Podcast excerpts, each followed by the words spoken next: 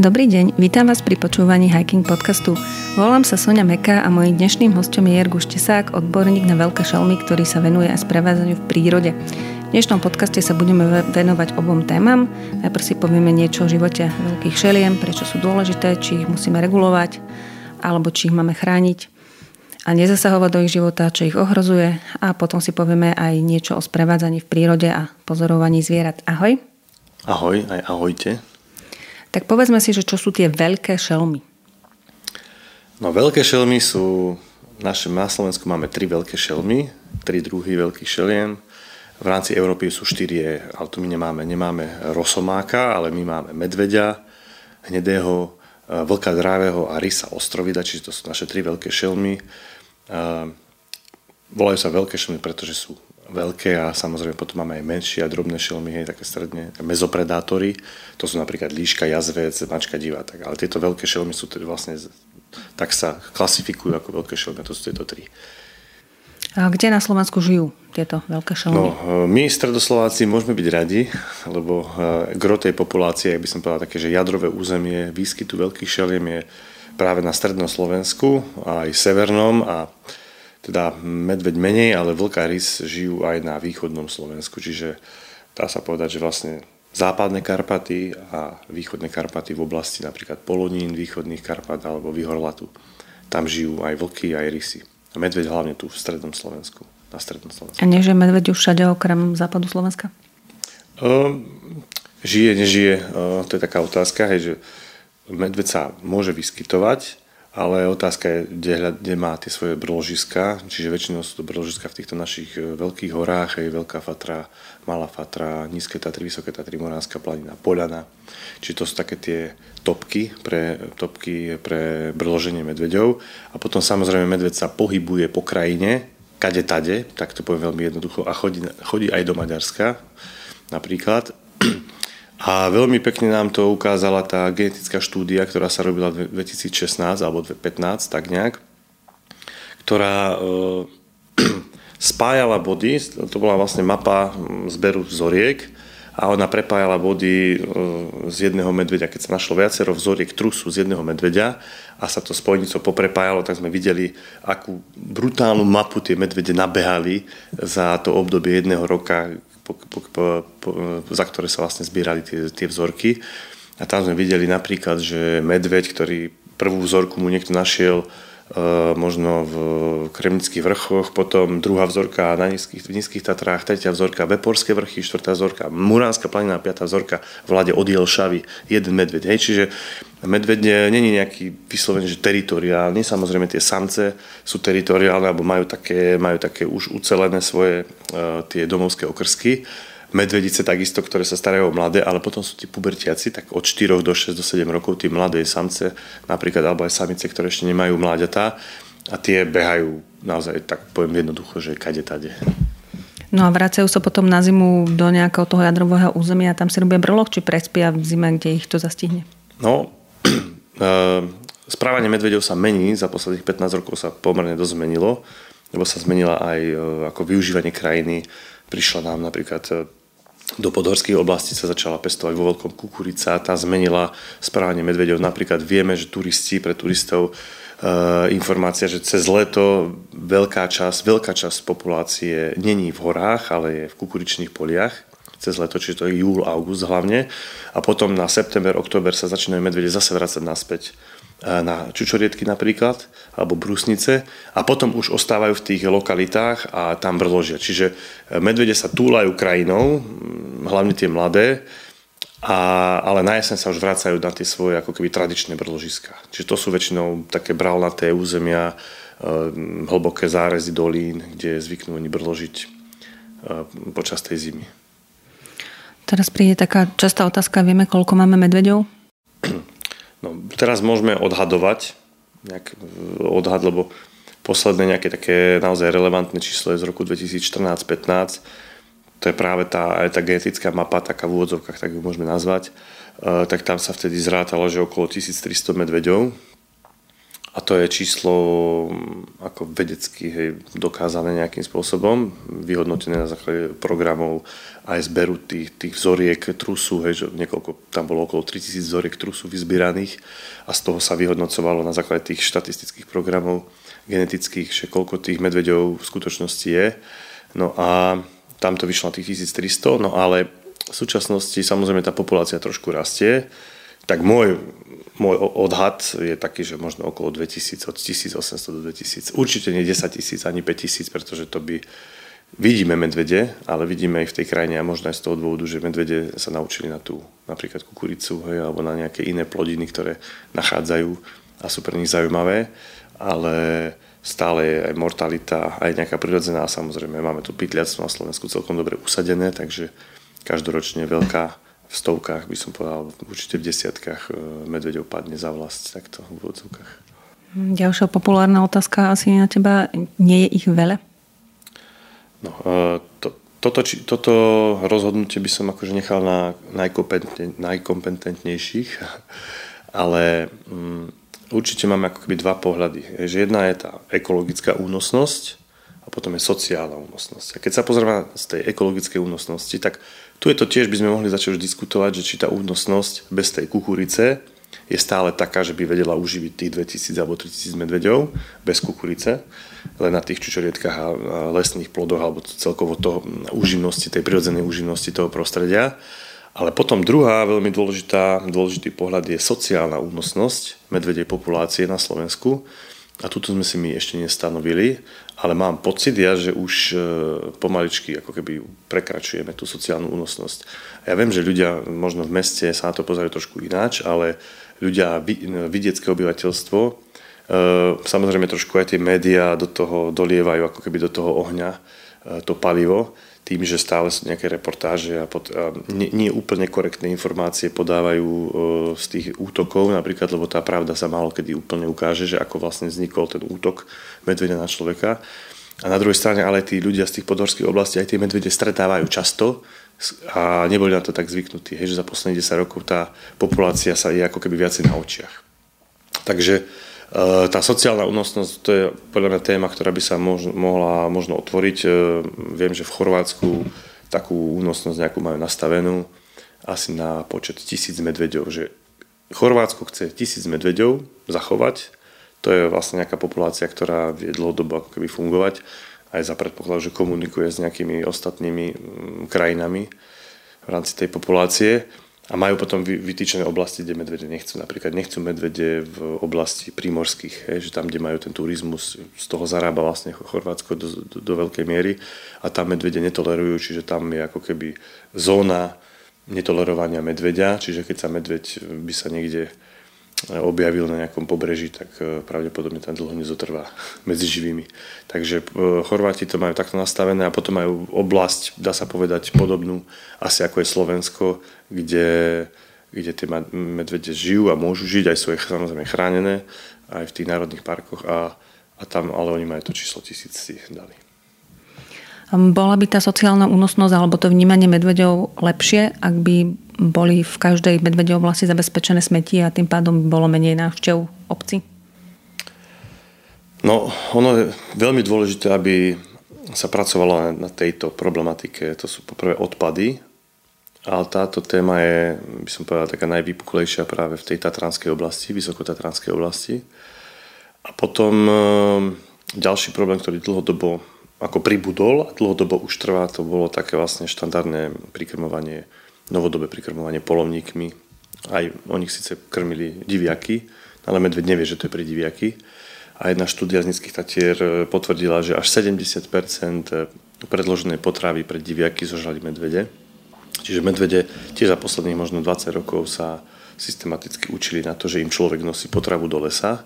Takže formou alebo systémom Pavlového reflexu, e, ak poznajú ľudia, to je o tom cigani zvončeka a tie psy, že on cigal zvončeky zvončekom, keď psi žrali a potom robil to nejaké obdobie, potom im nedal stravu a zacígal zvončekom a psom začali tie stiliny, lebo im to akože simulovalo to, že majú žrať.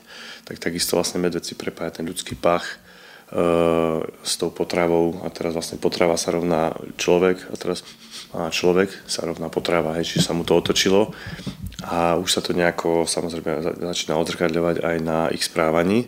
Potom samozrejme tá populácia, fungovanie ako tej medvedej populácie, hej, tých jedincov navzájom, je tam jasné, hej, že ten dominantný medveď, oni sa trošku viacej tolerujú, ako si my myslíme, hej, že že ono to vlastne, tá telemetria aj genetika potvrdila, že medvede sú také tolerantnejšie k sebe.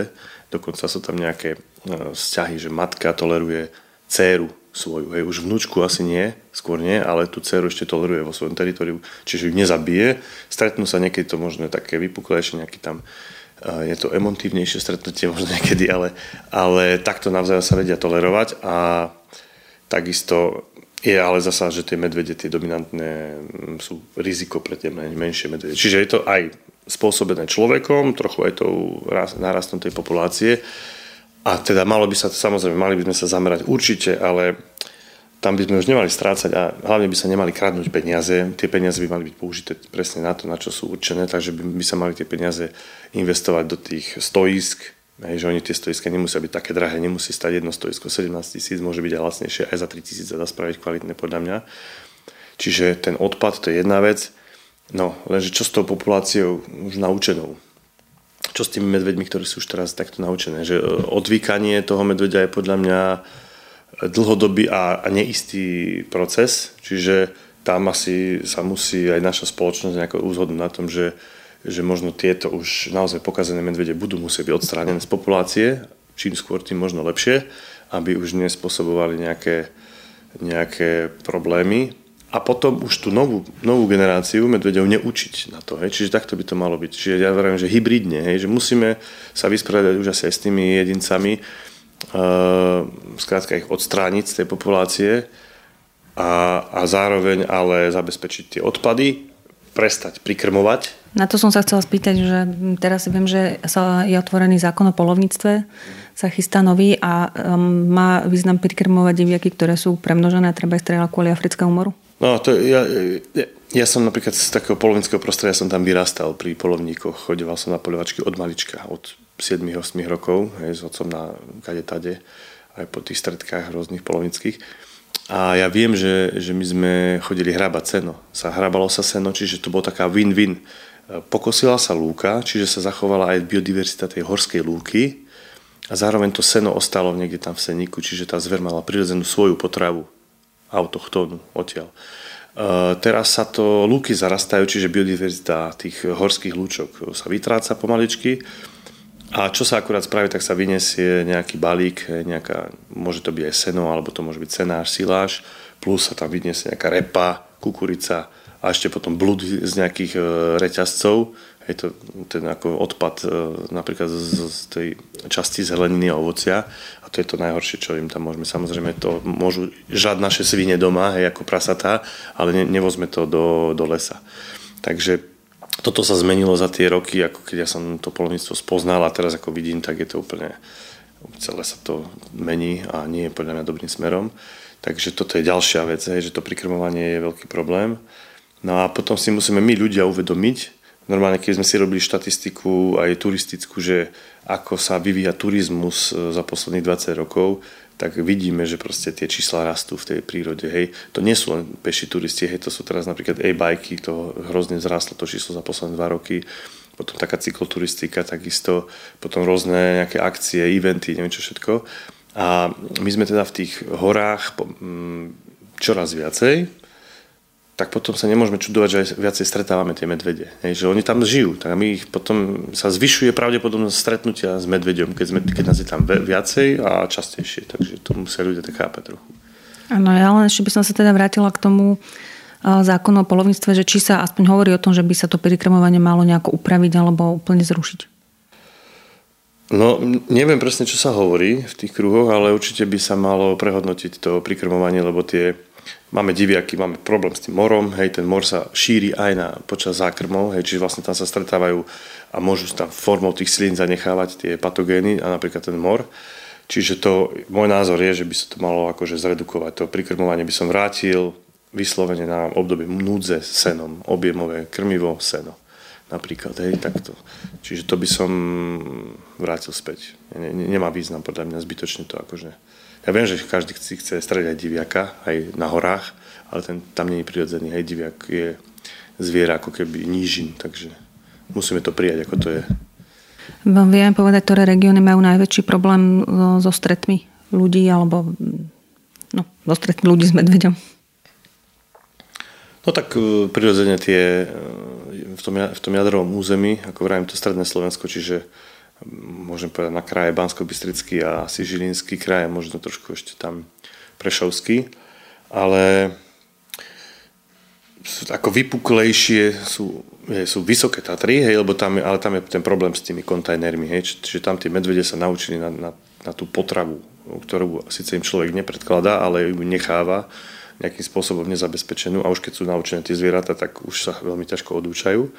No a potom je zaujímavá aj akože táto lokalita Poľany, kde je ako keby možno hustejšia tá populácia a je to možno aj tým, že tá Polana je obkolesená aj polnospodárskou krajinou do veľkej miery, čiže uživnosť, taká tá už umelá uživnosť toho územia je pomerne veľká, čiže veľa kukurice tam je napríklad.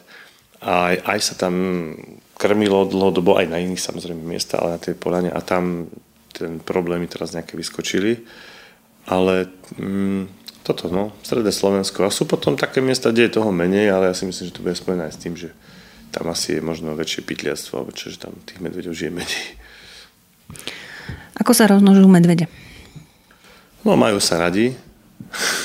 sa rozmnožia. No, teraz prebieha, napríklad teraz prebieha obdobie medvedej ruje. To je spojené napríklad aj s tým, že tie medvedice, ktoré majú mláďatá a nechcú si nechať zabiť samcom tie, tie svoje mladé, lebo pra, nemusia byť teda jeho, tak e, to je podobné ako aj pri levoch, hej, že keď lev získa inú, tú, in, akože nový lev sa dostane do svorky, takisto zabíja tie mláďata od cudzieho leva, tak aj naše medvede to tak robia.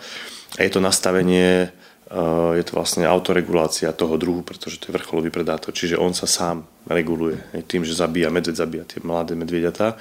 No a medvedice teda toto obdobie s mladými utekajú ďalej od, od tých území, kde sa tie samce pohybujú najčastejšie tie samce sa, sa viac menej držia v tých horách, občas niekedy môžu aj za to medvedicou zísť aj nižšie. Teraz bol vlastne jeden taká udalosť, že zrazilo veľkého medveďa a on bol pravdepodobne mm. za mhm. medvedicou vyšiel. Hej. Takže teraz je obdobie ruje, trvá nejaké 2-3 mesiace, hej, to tým, že tých medvedic je veľa, tak nie každá príde do rují 16. mája, ale počas tých troch mesiacov oni môžu ako keby hej, dostať tú, tú ruju. Tak toto bude také jedno obdobie, kedy aj ľudia by si mali dať väčší pozor, lebo aj tie medvedice sú trošku vystresované z toho, tak utekajú preč, tie s mladými a môže byť aj tento útok, čo sa stal. Samozrejme poviem všetkým, že to neboli, chlapi neboli turisti, hej, to boli fotografi, ktorí boli fotiť divú prírodu a mm, bohužiaľ takto to dopadlo. Hej, že Ten útok na Poliane, Útok na Poliane, hej, čo zautočili, na, zautočila medvedica s asi s troma mladými, čiže tiež je to o tom. Bola ona v hora, vo svojom teritóriu, vo svojom ako keby biotope a oni tam za ňou, nie za ňou, oni proste šli, hej, možno niečo šli fotiť, možno aj práve ju. A teda jej reakcia, možno aj z takej tej frustrácie, hej, že možno tam naháňal nejaký veľký samec a bola už taká nabudená a zrazu tam ešte niekto za ňou prišiel s foťákom, tak, tak si to chlapi trošku odskákali, takže čiže ono to je s tým, s tým spojené. No a potom tá ruja prebehne, Eh, medvedica v sebe nosí to medvieďa 1, 2, 3, vynimočne aj 4, už sa to stáva, niekedy už aj 4. To je to všetko na základe potravnej dostupnosti, že keď má veľa potravy, tak môže mať viacej mláďat, vie ako keby vych, vychovať v sebe uh, viacej tých plodov. No a potom počas zimy sa okotí v tom svojom brlohu, nejak asi január, február, a zostane tam ešte mesiac s tými medvediatkami alebo mesiac a pol a potom v apríli vychádza vonku. Čiže máme také, to sú také tiež prípady, kedy tie medvediatka sú ešte hlupučké a, a motkajú sa okolo tej mamy a schádzajú nich. Najprv sa ešte držia v tých horách, okolo toho brložiska a postupne teraz, ako budú uh, svižnieť, tak budú schádzať niekde a hľadať potravy, potravu aj niekde inde, nielen pri brlohu. Medvediatka neberieme na ruky, hej? Počujete ľudia, keď e, uvidíte medvedia, tak practe sa radšej odtiaľ, lebo je to naozaj uh, riskantná situácia.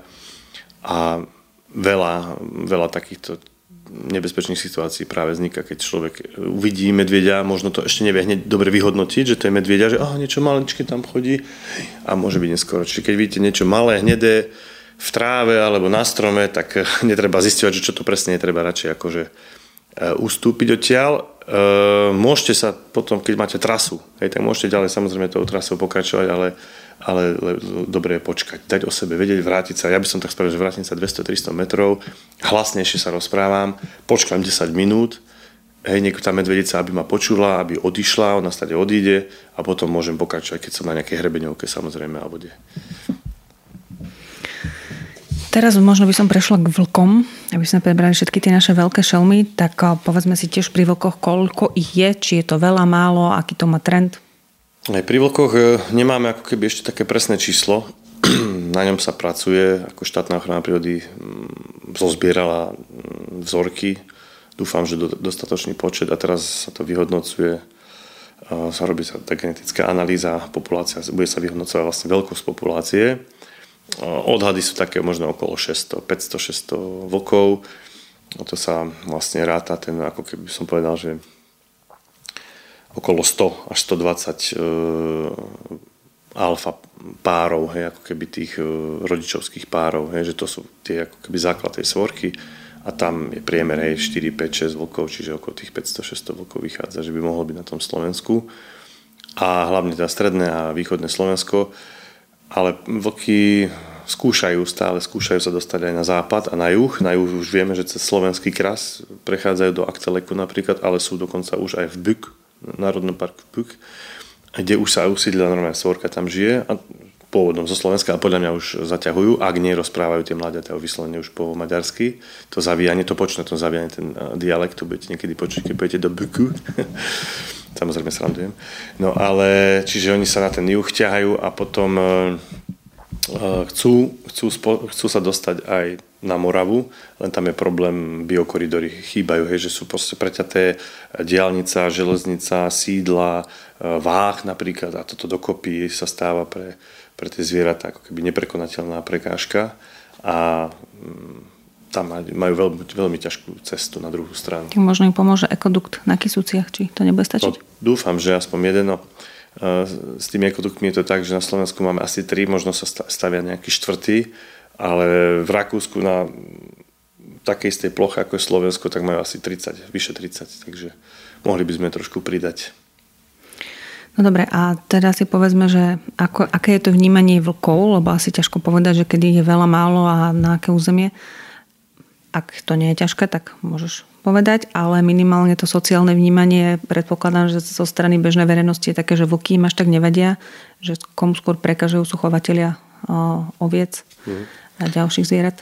Hej, vlk by mal byť akože v pohode pre verejnosť, lebo není nebezpečný, e, ľudí sa bojí, skrýva sa, keď niekto vidí vlka, tak sa z toho dúfam, že teší, hej, že je to akože naozaj raritka vidieť vlky. Mm, teraz možno vo Vysokých Tatrách tam sa môžu tešiť viacej z toho pozorovania, lebo občas tam tá svorka sa motka, ako je tá cesta slobody a popod hore dole pomedzi tie osady. E, tatranské, takže tam možno vidia častejšie vlka ale uh, hej, vlky z nášho pohľadu prakticky neškodné, stále sa boja, dokonca aj v územiach, kde sú dlhodobo chránené, majú rešpekt pred človekom, hej, že máme tu na Bieščady, hej, Poliaci, tam sú vlky dlhodobo chránené a nezautočia na človeka. Bol jeden jediný prípad, kedy vlk uhryzol dieťa do nohy, no že keď robili pitvu toho vlka, tak zistili, že má zodraté uh, to bola, že ľavá, ľavá predná, ľavá zadná mal, mal, mal pazúre zodraté viacej ako na pravej prednej, pravej zadnej. No a vlastne to bolo, že z voliery, že behal do kruhu v tej voliere a niekto ho proste už pustil vonku do, do, do prírody, tak dlho nepožil ten vlk, lebo bol naučený na človeka a vtedy samozrejme on hľadá nejakú potravu, no tak také vlk, ale to je, to je vlastne to je zo zajatia, čiže divý vlk je neškodný. No a jediný, jediná výzva pre nás je zvládnuť tú problematiku ochrany oviec pred vlkmi. E, máme, máme asi možno na Slovensku 20 salašov, fariem, ktoré chovajú psy e, na voľno pri tých ovciach, minimálne ich púšťajú na noc vonku a tam, keď je to dobre rozbehnuté, hej, tie psy sa tiež správajú ako taká strážna svorka, ochrana a vlky to rešpektujú a normálne ne, ne, je tam veľmi málo, veľmi málo prípadov. Možno sa stane, že taký salaš buď nemá vôbec za posledných 5, 6, 7 rokov nemal žiadnu škodu, alebo raz ročne nejakú jednu, dve ovce si dovolia tie vlky strhnúť. Čiže tam to funguje dobre.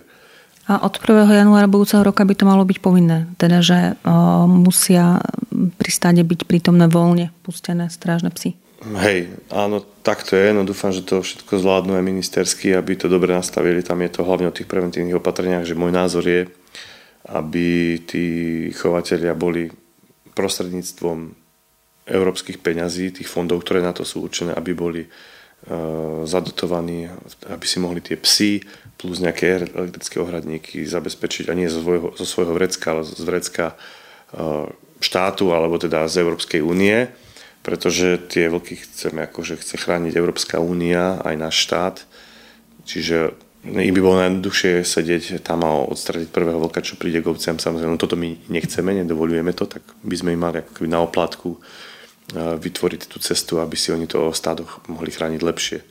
Čiže tam by tá dotac, dotačná politika musí tam byť do, dobre spravená a v tejto funguje dobre. Hej. Tie vlky, oni to oni rešpektujú tým, že, tým, že tie psy si tam robia svoje teritorium, oni si to aj značkujú, tie psy, hej, ten salaš, to okolie toho salašu, tak tie vlky to rešpektujú a tie škody sú tam minimálne. Vlk je už celoročne chránený. Pomohol v niečom tento zákaz lovu? No, uvidíme, v čom pomôže. E, lebo jedna vec je akože papierová ochrana, druhá vec je akože praktická. Čiže my, kým nebudeme v teréne kontrolovať dodržiavanie tohto zákona, tak nikdy nebudeme vedieť, že, či je funkčný alebo nie. Pretože stále platí pravidlo v jednej skupine, že že vlk sa strieľa na, na stretnutie. Samozrejme, že veľká časť polovníkov verím, že to rešpektuje e, tú ochranu, ale samozrejme je takisto veľká časť e, polovníkov, ktorá to nerešpektuje a ktorá na vlka strelí, keď ho stretne. Takže toto je, máme prípady pytliactva, už viacej teraz bolo akože odhalených, tak je dôležité práve to ako keby kontrolovať. Najlepšie to vieme, budeme vedieť kontrolovať, verím, že v národných parkoch že tie národné parky by mali byť ako takou oázou života a ochrany tej divokej prírody, čiže tam tá vočia svorka, ktorá sa okotí alebo ktorá vznikne v tom národnom parku, ktorá sa tam ako keby usadí, tak tá by mala byť tá šťastná vočia svorka, ktorá si bude žiť svoj, svoj život bez nejakého vonkajšieho vplyvu a uvidíme, ako to bude do budúcna s takými svorkami, ktoré budú vo voľnej krajine, lebo tam, tam tá kontrola je taká zložitejšia. No to sa snad spýta, že ako sa to dá prakticky odkontrolovať. Myslím, že treba viac strážcov prírody, ktorí budú stále v teréne pri tej vlčej svorke? To, No ja to vidím hlavne tak, ako sa kontroluje alkohol za volantom, že je to vlastne hlavne prevencia, tak takisto to musí byť aj pri ochrane prírody, ochrane, hlavne tej druhovej ochrane, čiže tam tá stráž prírody samozrejme musí byť posilnená kapacitne, že to musí byť viacero strážcov, aj ten systém by sa mal trošku prebudovať. A ten strážca by nemal buzerovať ľudí za to, že majú, ja neviem, záhrastie čučoriedok na turistickom chodníku v Národnom parku, ale mal by sa hlavne zaoberať e, pytliactvom v tých chránených územiach alebo v, tom, v, tom, v tých ochranných pásmach a zasa by sa mal zaoberať potom nejakými nelegálnymi vstupmi motorkárov, offroadiakov, štvorkolkárov a takýchto vecí. Čiže určite posilniť e, tú zložku stráže prírody a trošku ten systém prenastaviť. Niečo sa už aj na tom robí, takže mohlo by sa to zlepšiť a, a je to hlavne formou prevencie, hej, že oni musia byť tí strážcovia v tom teréne a nie len od 9. do 2. ale poobedné, nočné a takto, víkendy. Ako funguje vlčia svorka? Kto v nej má akú úlohu? Koľko máva členov? Svorka funguje ako rodina, že veľmi podobne sa tak fungujú ako rodina, dokonca sa tak aj správajú, že tie deti majú také väčšie privilegia ako nejaký odrastený starší brat alebo sestra. A začína, vlčia svorka začína vlastne tým, keď si nájde vlk vlčicu alebo vlčica vlka. Že sa náhodou niekde stretnú, väčšinou ten vlk a tá vlčica odídu z iných svoriek, túlajú sa krajinou, vtedy si ich ľudia milne môžu zameniť, že to je vlk samotár, ale to vlastne, hej, ona, ona alebo on je samotár na nejaké obdobie, kým nájde toho partnera.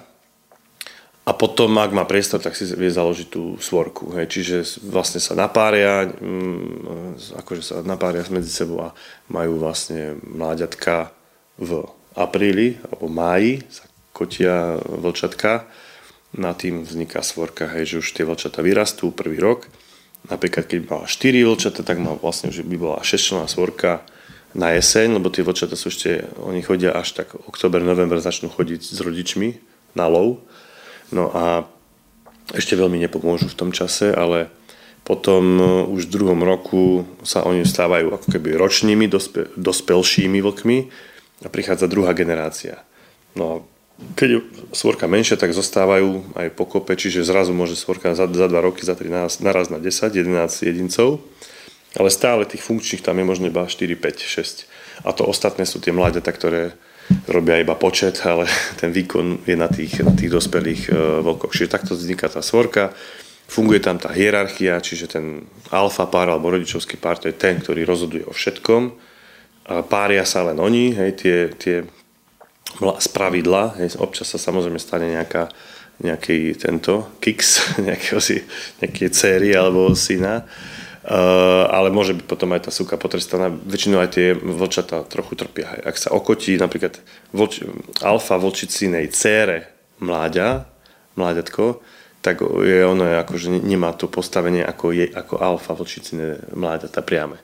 Takže tam môžu vzniknúť také také trošku trenice, ale z pravidla to oni ako dodržiavajú. Väčšinou tá vlčita potom sa akože tá mladá, ktorá sa takto previnila voči hierarchii, tak sa odtiahne niekde akože hľadá, možno si nájde toho svojho toho vlčka a s ním, s ním si zase zakladá nejakú ďalšiu svorku, ale má to ťažké. Čiže takto to funguje. Hierarchia, alfa a potom majú oni medzi sebou tú beta, gamma, delta a tak ďalej, hej, až po omega. Omega je ten ako keby vlk po, poslednej na, na, na spodku tej hierarchie a to je, môže to byť vlčica, vlk, ale jeho úloha je ako keby taký pestún, on sa stará o to potomstvo, jeho funkcia hlavne tak odburávať, keď je nejaké napätie, tak väčšinou si to, on zlizne najviac chudáčisko, ale zasa je veľmi dôležitá jeho úloha v tej, v tej svorke. Môže sa ešte k svorke pridať aj nejaký úplne cudzí vlk? Hej, sú také štúdie, že neviem, či to je nejaké 6 až 12 Eh, vlčích svoriek eh, má v sebe nejakého, akože v rámci tej svorky má nejakého prišelca. Čiže to je nejaký vlk, ktorý privandroval, môže to byť vlčica, ktorú prijali. Môže sa stať tak, že, že svorka bola nejaká oslabená, hej, že odstrelili 2-3 jedince a, a boli slabá, slabšia svorka, tak stretli nejakú vlčicu, tak ju nezadrhli alebo nevyhnali, ale prijali ju, alebo vlka prijali ju do svorky a pomáha im pri love. Čím sa živia vlky? Čo lovia? Na Slovensku by som tak e, všeobecne, že asi tak 50 na 50 lovia jelene a diviaky. Samozrejme to je úplne tak, hej, že niekde, niekde to je viacej diviakov, niekde zase viacej jeleniov podľa toho, že v akej oblasti žijú. Ale no, príležitostne ulovia aj nejakú srnu, alebo Danie, Daniela Muflona, vieme, že chodia slovenské vlky aj do Maďarska loviť aj na tie roviny, že prejdú za noc aj 40-45 km na, v rámci lovu, čiže môžu loviť aj nejaké maďarské mesko a potom sa s tým vracajú naspäť. Takže, takže hlavne toto. A ich úloha je ako udržiavať tú rovnováhu aj v tej populácii.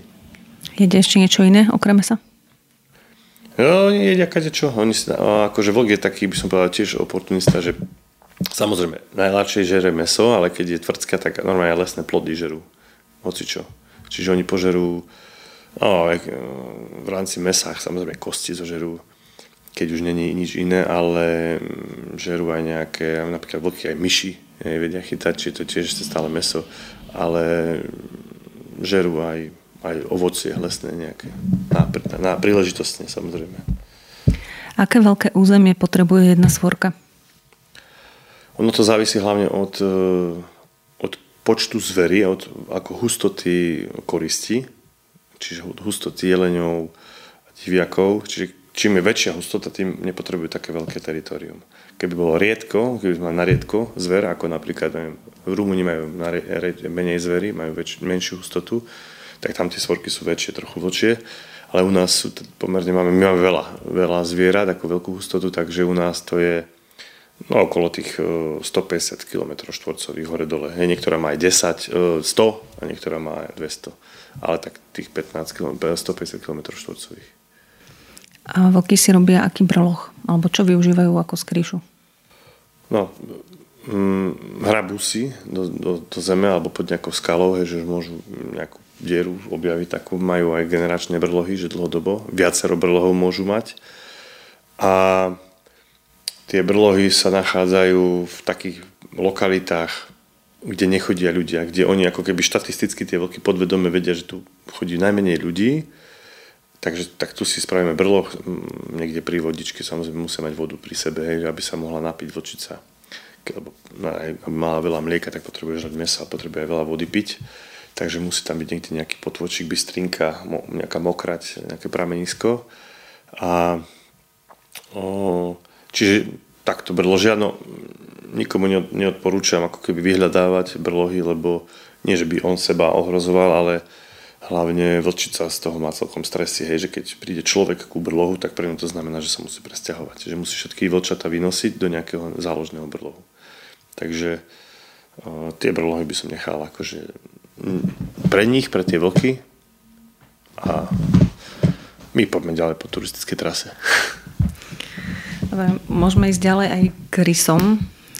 O rysoch sa ako keby hovorí najmenej v tých verejných diskusiách. Je ich tak málo, alebo sú také absolútne neškodné, alebo kvôli čomu? Rys je takže najmenej, najmenej problémový, lebo dokopy ako pár, pár ovečiek možno, alebo nejakú kozu, alebo dačo úloví do roka.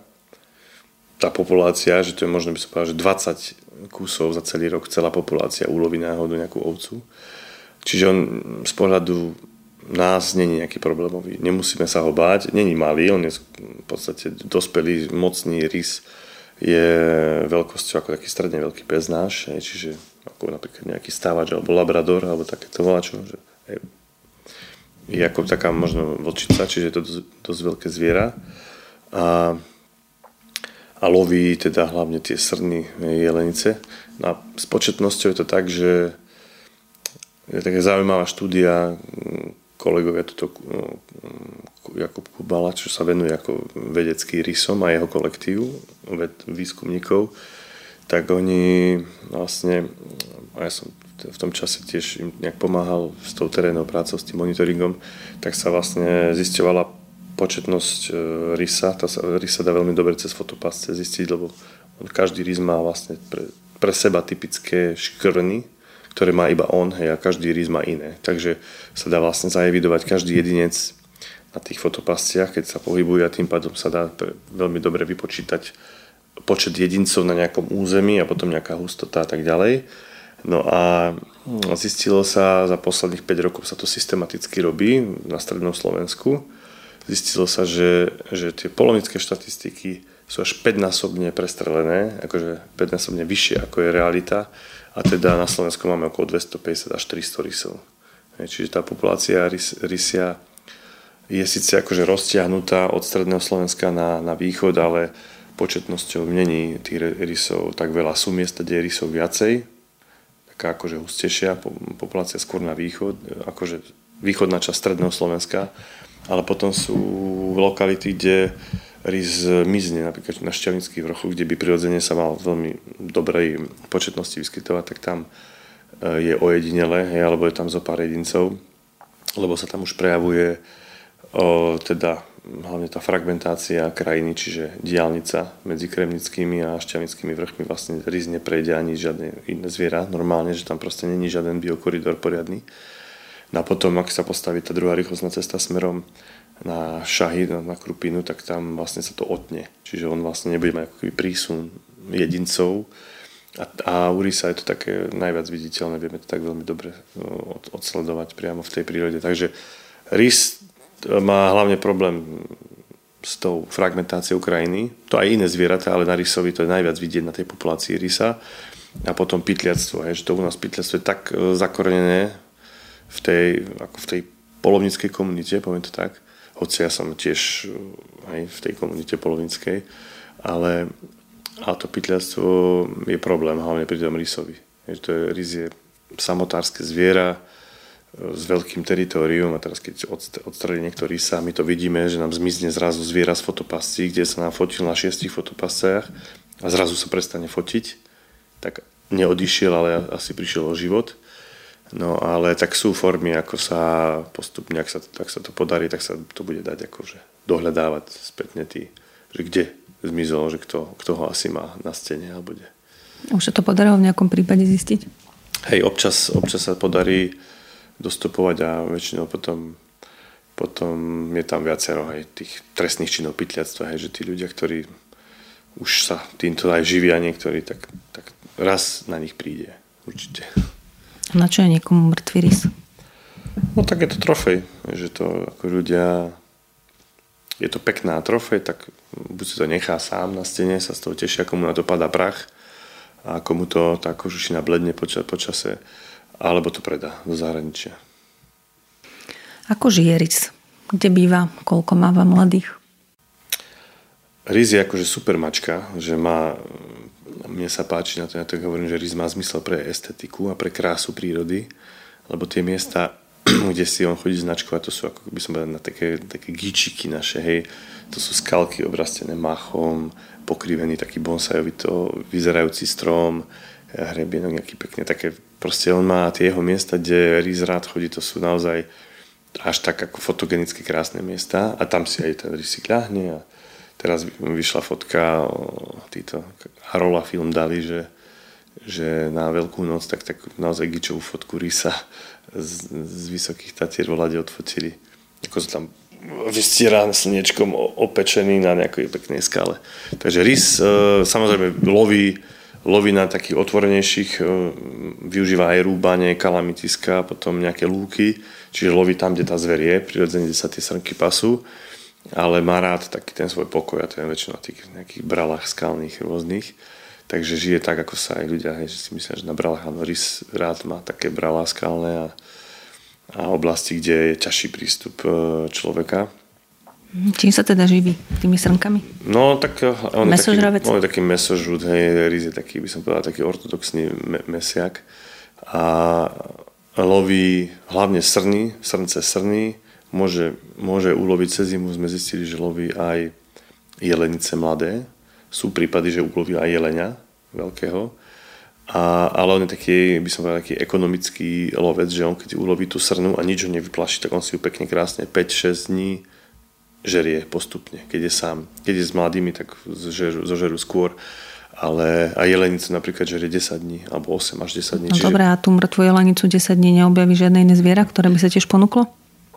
No, tak keď je šťast, šťastnejší, tak neobjaví, hej, že uh, napríklad cez zimu má skôr pokoj, hej, že si to do, dožerie sám, ale môžu mu to nájsť vlky, trebars, ale ten vlk sa tak až nejak nepotvrdil a medveď v Slovensku je akože hlavný kleptoparazit, to je ten vlastne čo kradne a rysovi e, potravu, tak vyšiel medveď a na Slovensku vyšiel veľmi zaujímavé, že diviak.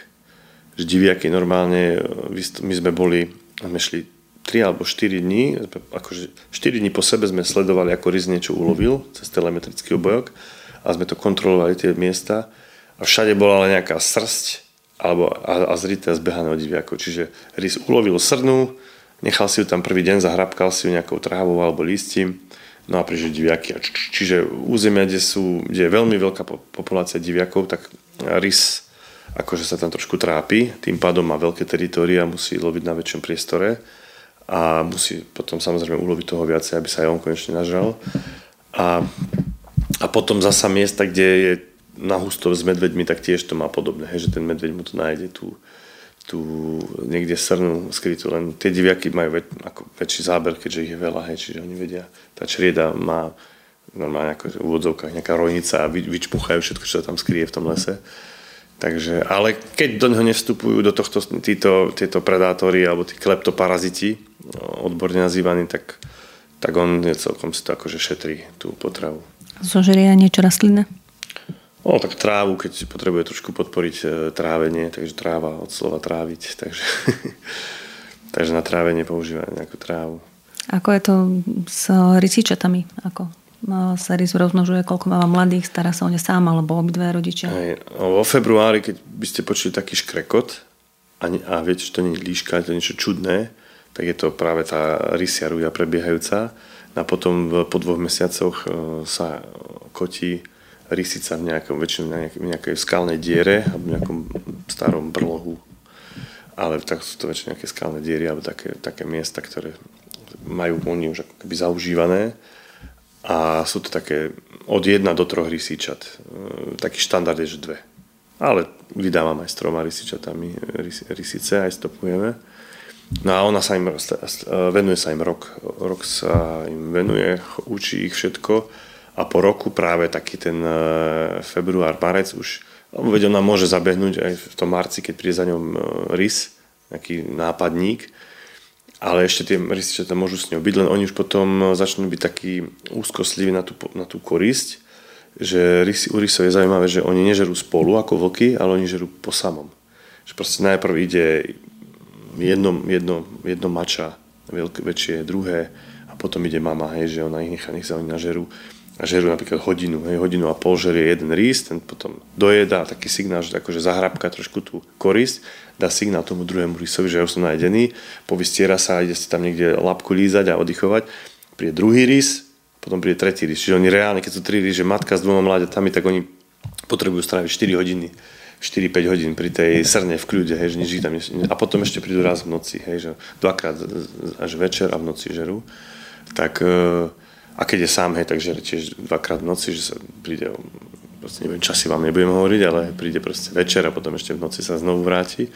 No a, a takto sa, hej, sa tam vracia stále. On sa niekde motká dookola. Čiže to je tak ten február, marec a potom ona vlastne už, už sú takí hej, na tú korisť, že už nechcú dať, ako keby, hej, že to, túto celú srnú zimia, tak to je ten signál pre tú matku, že tak si chodte loviť už sami a potom oni sa osamostatnia a už, už si idú po svojom.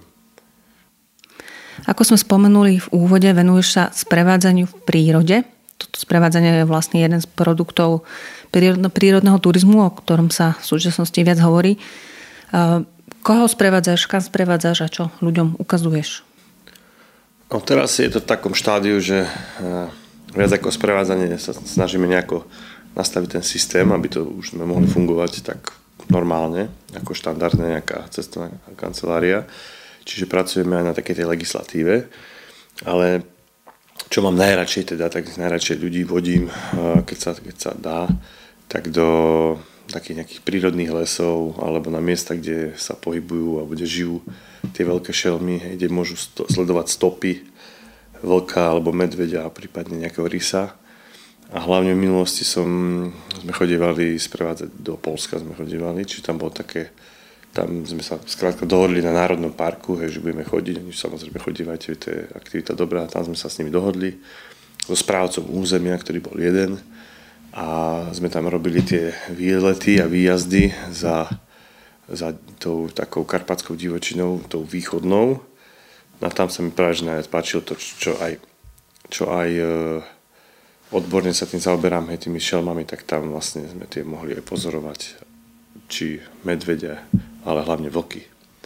Tam sa nám darilo celkom akože pozorovať vlky, tak to bolo super pre tých ľudí. Ale teraz už nechodím do toho Polska, lebo som si povedal, že to, čo som robil v Polsku, chcem robiť na Slovensku, ale nám treba popracovať na tom, aby sme to mohli rozbehnúť tak naplno, aby sa vlastne tie národné parky, ktoré teraz ako sa reformovali, tak aby si našli tú, tú cestu k tomu prírodnému turizmu. Takže toto, na tomto sme tak začali pracovať.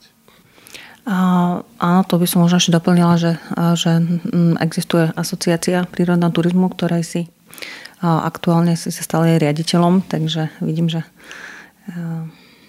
že to asi potrebuje nejaký legislatívny rámec. Hej, no, tá asociácia by mala hlavne ako keby zastrešovať do budúcna také tie služby pre sprievodcov, a to môže byť napríklad aj to vzdelávanie tých sprievodcov, e, robiť im aj nejaké možno workshopy, možno nejaké, nájsť možnosť takých e, inšpiratívnych, motivačných výjazdov e, do zahraničia, kde by si mohli pozrieť tí sprievodcovia naši slovenskí, že ako to robia iné krajiny a zároveň aj dozerať nad tou legislatívou. Čiže tam je tej roboty veľa, postupne to treba ako keby na tom, na tom pracovať a hlavne sa musíme vysporiadať s tými všetkými povoleniami, výnimkami, teraz vlastne s tými národnými parkami treba na novo začať e, komunikovať, lebo už sú samostatné a nastaviť samozrejme ten, e, ten systém taký, aby, aby to nepoškodzovalo životné prostredie, ani tú prírodu, ani tú divokosť, čiže musí tam byť tie limity. No. Je, je to tak, že proste nemôžeme chodiť na nejaké citlivé miesto 50 krát hej, za mesiac, lebo to citlivé miesto skrátka zničíme, takže, takže určite to bude veľmi dôležité dobre nastaviť. Ale ja som zástanca takých skôr takého pozorovacieho turizmu prírodného, čiže skôr pozorovať z nejakej bezpečnej vzdialenosti. Tak popíš, ako vyzerá taký výlet, za, keď zoberieš skupinu, akú veľkú skupinu vezmeš pozorovať tie divé zvieratá, ako to celé prebieha? Hej, tak tie skupinky tam je dôležité nastaviť ten počet, aby nebol príliš veľa ľudí, lebo keďže veľa ľudí, tak e, sa vytvára veľmi veľký šuch a ruch v tej hore a aj smrdíme tým zvieratám, čiže nás cítia a poutekajú, pretože neukazuje sa, akože bez urážky hej, všetkým, ale teda e, skupinky optimálne sú 6, 8 ľudí, hej, už taká možno 10 už taká hraničná, ale tak hej, od 4, 6, 8, nejak tak, také skupinky a a ja mám rád také viacdňové, na 2 na 3 dní, lebo tí ľudia, veľakrát sú záujemcovia ľudia, ktorí robia, sú vyťažení, potrebujú vypnúť mozog hej, a najlepšie im na, napríklad na 3 dní niekde výjsť, prespať niekde v hore alebo na nejakej chatke horskej, e, nehovorím horskom hoteli, ale skôr nejaká taká divočinová chatka, hej, niekde tam v divočine zašitá, tam si uvariť e, na ohníku také jedlo večer nájsť sa, pospať si, skoro ráno vstať a ísť pozorovať to. Ten čas mám najradšej, keď sa ešte iba budí príroda, že prvé vtáčiky sa rozcvičujú ráno hlasivky, tak to je, to je ten čas, kedy už máme dať sedieť a, a pozorovať, čo sa ide diať. A čiže musíme aj taký štandardný režim je, že skôr, trošku skorej, o 4. o 5. ráno už byť hore a niekde si sadnúť na nejaké pekné miesto, keď chceme pozorovať zvieratá a tam sa zašiť, splínuť s tým prostredím aby sme ich nevyrušili a tie zvieratá sa vyjdú pásť, alebo nedaj Bože nejaká parádna dráma, hej, sa nám môže podariť pozorovať, že napríklad naháňačka vlky versus jelene, alebo tak, čiže občas sa to podarí, ale samozrejme to momentálne zaručiť nevieme, ale celá vízia a pointa tohto prírodného turizmu mala byť hlavne tá, že v tých, v tých národných parkoch, keby sme vlastne vymenili tú ťažbu dreva, hej, že by sme zredukovali a polovníctvo by sme takisto zredukovali na, nejak, na nejaké okrajové územia, po prípade len na vyslovene nejaké manažmentové záležitosti, tak by vznikli zóny, kde tá zver by nemusela byť taká doplašená, kde by sa dlhodobejšie mohla združovať, pohybovať pásť a potom vlastne z dlhodobého hľadiska by sme tým záujemcom o divokú prírody mohli ukázať naozaj pekné pekné zážitky. To, ako v tom Polsku to tak prebieha, že tam, čo, ja som 6 krát, 6 sprievodov po sebe sme pozorovali vlky. A to, pretože to bolo v Národnom parku, na okraji Národného parku, kde tie vlky vedeli, že sa môžu pohybovať aj o 7 ráno, že nikto na nich nebude strieľať. A takto sme mohli pozerať tie, tú vlčiu svorku, ako sa tam oddychuje. Jeden sa škrabal, lebo ho taká blcha tam štípala, aj druhý nás videl, ale bol hierarchicky na tak nízko, že jeho slovo v tej svorke nedal žiadny, nemal žiadnu váhu, takže ho nikto asi nepočúval, že ľudia, ľudia a nič, takže neutekali vlky, lebo iba on si to možno nechal pre seba, alebo ho naozaj nikto nepočúval. Takže a toto sa dá naozaj na území, kde je pokoj, je, kde je dlhodobý pokoj, a verím, že u nás teraz, keď tie zonácie prejdú, vzniknú naozaj kľudové zóny, napríklad tie A, B zóny, ale zároveň tam by mal, musí, musí Národný park vytvoriť priestor pre tých sprievodcov, veď môžu byť napríklad interní, akože sprievodcovia Národného parku, ale môžu byť externí ako certifikovaní sprievodcovia externisti, ktorí tam prídu do toho územia a budú tam môcť pozorovať a ukazovať ľuďom takéto naozaj akože dramatické chvíľky tej divočiny. Hej, že to je naozaj ten, tí ľudia, keď zažijú aj toho medveďa, teraz sa všetci bojíme medveďa, kým zabudneme, to je pol roka sa budeme bať medveďa, potom na to zabudneme, ale keď ľudia, ľudia vidia toho medveďa z bezpečnej vzdialenosti s tým sprievodcom, ktorý im zaručuje tú bezpečnosť pred tým medveďom, tak si úplne iný odnesú zážitok, ako keď sedia doma a pozerajú Markizu napríklad, alebo nejaké iné médium, kde sa im e, porozpráva o tom, ako ten medveď roztrhal človeka, nič netušiaceho turistu niekde, hej, na turistickom chodníku a popri tom to vôbec nemusí byť pravda, popri tom to mohol byť nejaký ináč. Čiže tí ľudia si formou toho zážitku e, vytvárajú taký iný vzťah k tej prírode a vo, v konečnom dôsledku sa môžu stať práve takými ochrancami tej prírody aj oni. Hej, že aj každý človek má byť právo ochrancom prírody, nielen odborný, hej, ale Takže... Ako blízko sa dostanete k tým divokým zvieratám pri takomto pozorovaní? No, e, ja som zažil za tú moju prax sprievodcovskú viaceré e, ako keby skupiny ľudí a tí fotografi napríklad pre mňa nie sú úplne zaujímaví, pretože oni chcú byť veľmi blízko a to už je pre mňa ten moment, kedy my vieme, my plašíme tie zvieratá, hej, že oni sú, chcú byť blízko, hneď vedľa, aby si mal krásnu fotku, hej, na plný záber, na, celú, na celý oni, hej, aby mu vyšiel na celý obrázok zviera. Takže mm, mne, ja skôr sa budem uberať aj chcem, aby sa to takým tým watchingom, hej, čiže si sadnem niekde do protisvahu a z bezpečnej vzdialenosti 200, 100, 200, 300 metrov pozorujeme cez nejaké monokuláre, ďalekohľady, tie zvieratá, hej, ako tam žijú na nejaké, na nejaké plochy, kde je dobrý priestor. To, to je jedna vec. Potom sa dá samozrejme pozorovať zvieratá aj cez tie fotopasce, hej, že v Národnom parku je nejaká séria fotopascí a ten sprievodca ich zoberie a kontrolujú si tie fotopasce a takto ľudia vidia ten zážitok pekne, ako čo bolo pred nimi na tej fotopasci. Tu bol pred hodinou, tu bol medveď. Čo teraz? No nič, ďalej, pokračujeme. Takže, čiže to sú také rôzne formy. Mňa tá divo, divoká príroda najviac samozrejme fascinuje, ale ten prírodný turizmus môže byť samozrejme niekde na gavúrkach hej, a pozorovanie týchto veľkých roháčov, keď sa tam obtlkajú, alebo také, kade čo sa môže hej, vymýšľať. Pozorovanie vtákov. Vtáctvo, hej, orni, s ornitológmi. Pralesov. Čo to? Návšteva pralesov. No, pralesy samozrejme, tak prales to ja tak s tou divočinou mám prepojené, že tá ten prales je taká tá hlavná esencia tej divočiny, že ten, tam je dlhodobo stovky rokov bez nejakého e, vplyvu človeka a teraz tam vôjdete do toho pralesa a vidíte tam tie stáročné stromy, ktoré rástli za čas, keď sme upaľovali čarodejnice alebo čo ešte tu na... Takže e, je to také prepojenie pre nás v čase, akože cestovanie v čase a zároveň ešte tam vidíte nejakú stopu zvieraťa, po prípade tam môžete, môžete uvidieť nejaké zviera, ak budete ticho. Takže je to, je to mm, ja mám tú prírodu veľmi rád ako od srdca a keď ju môžem ukázať niekomu, tak ma to veľmi poteší. To ako keď niekto sa teší, že niekoho obdaruje darčekom a teší sa viacej ten, ako ten, čo ten darček dáva, ako ten, čo ho dostane, tak ja to mám tak, že keď niekomu ukážem nejaký pekný zážitok, tak sa z toho ešte viacej teším, ako keby som ho videl iba sám. Stalo sa ti niekedy na takomto sprevádzaní niečo nepredvídané? Zaskočila ťa nejaká situácia? Mm, nie, väčšinou nie, že, alebo ešte si ne, nespomínam, že by na mňa niečo zaskočilo. Zatiaľ som rád, hej, všetko dobré. Ale raz nás nepríjemne v Polsku zaskočilo to, že sme tam mali nejakých Angličanov a prišli, prišli polovníci a začali nás akože stade vyháňať z toho miesta. Popri tom s Národným parkom boli dohodnutí, že tam môžeme byť. A potom sme až zistili neskôr, že nás vyháňajú preto, že tam mal prísť nejaký minister na nejakú poľovačku, takže potrebovali čistý priestor, všetkých vyháňali stade preč. Takže to bolo také nepríjemné.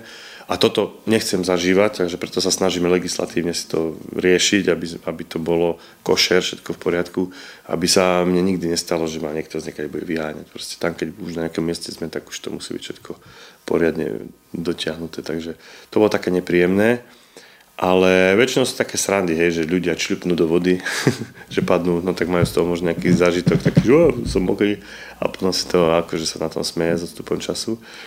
Ale e, najviac mám rád práve to, keď im môžem ukázať alebo sprostredkovať ten zážitok z tej divočiny a to je to, že môžu pozorovať e, tú vočiu svorku, ako sa presúva tou krajinou, alebo interakciu medveď versus diviaky, alebo medveď versus jelene a majú to všetko na jednom plátne e, večer o 7 za zvuku cvrčkov a večerného spevu vtákov majú ako proste ten medveď kráča, zrazu tam stretne e, čriedu diviakov, teraz tie diviaky nevedia, kde majú ísť, tak Jedna sa polka rozbehne hore, druhá si vraví, že však sme diviaky, sme, sme si sebe rovní s medveďmi, nebudeme pred ním utekať, tak tá beží dole, panikária tam a také celkom to je také zaujímavé. Rôzne zaujímavé mm, udalosti sa môžu odohrávať v tej prírode, aj sa dejú.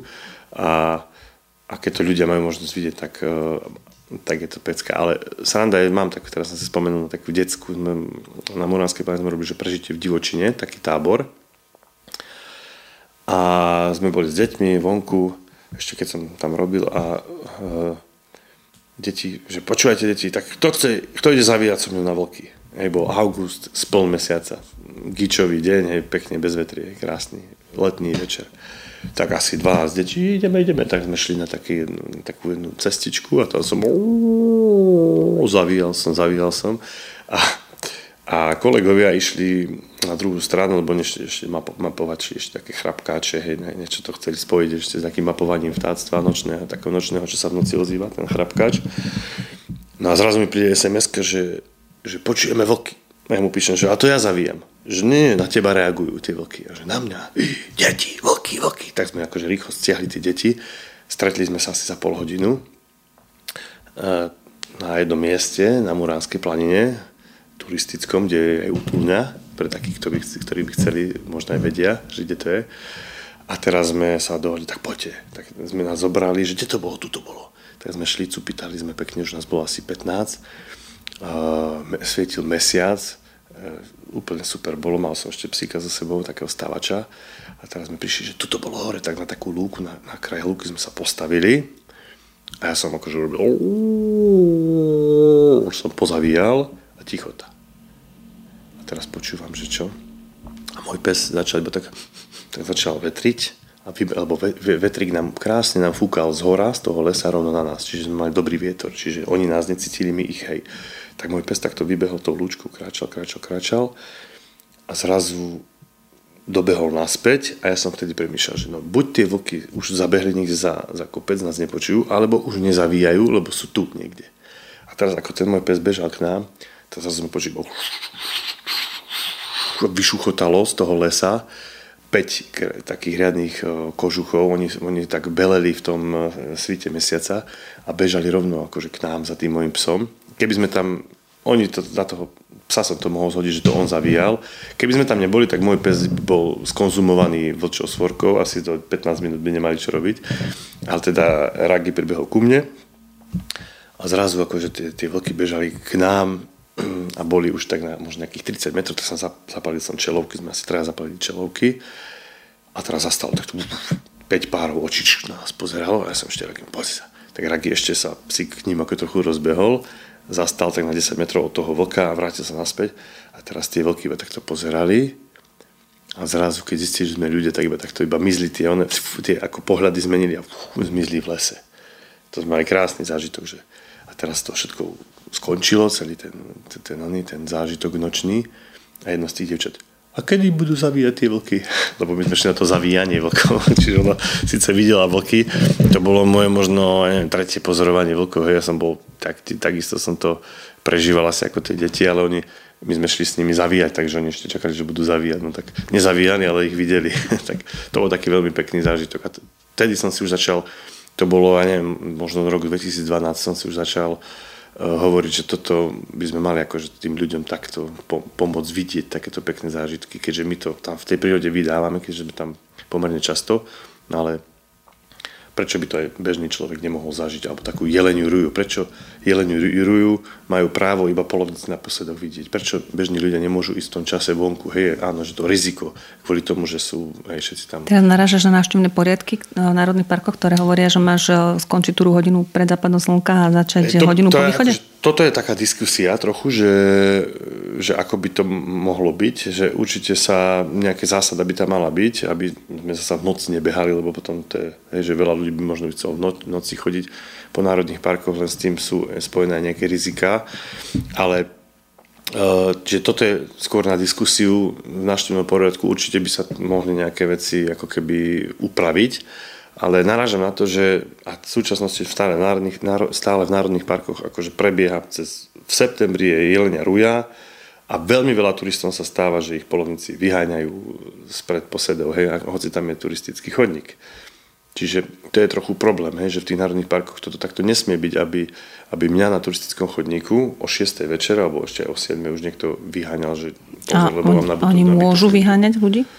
No tak e, nemali by, ale robia to. Hej, sa to robí. Čiže ja si vravím, že prečo tú krásnu jeleniu rúju nemôžeme, nemôžu zažívať aj bežní ľudia si to ako užiť, hej, že s, nejaký, s nejakým, aj možno s prievodcom toho národného parku, to je jedno z najkrajších období roka, keď tie jelene, a popri tom sa deje kopa iných vecí, hej, že tam neručia iba jelene, ale tiež sa môžu, napríklad sa tam môžu ukázať vlky, to sme zažili tak um, tiež na, na výlete s jednou skupinkou v tom Polsku, že bola aj rúja v plnom prúde a do tej rúji pozeráme, že utekajú dva jelene, ktoré sa mali akože medzi sebou už sa šli skoro robiť a zrazu utekajú a zo spodku utekal vlk smerom k ním. Hej. Čiže oni toho vlka uvideli tak hneď utekali preč.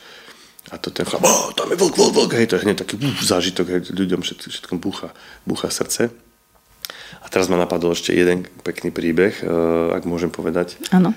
To bolo zasa v tom Polsku, hej, lebo tam, tam sa to naozaj tam to žije, tak uh, chceli prespať vonku, tak sme spali pod takou krásnou brezou, jelenia ruja, ručali jelene proste non-stop a spíme si tam a, a teraz e, spíme a zrazu iba, ja som spal a takto šťucha do mňa a šťuchal do mňa jeden, čo bol so mňou, ten, ten výletník a že pozri.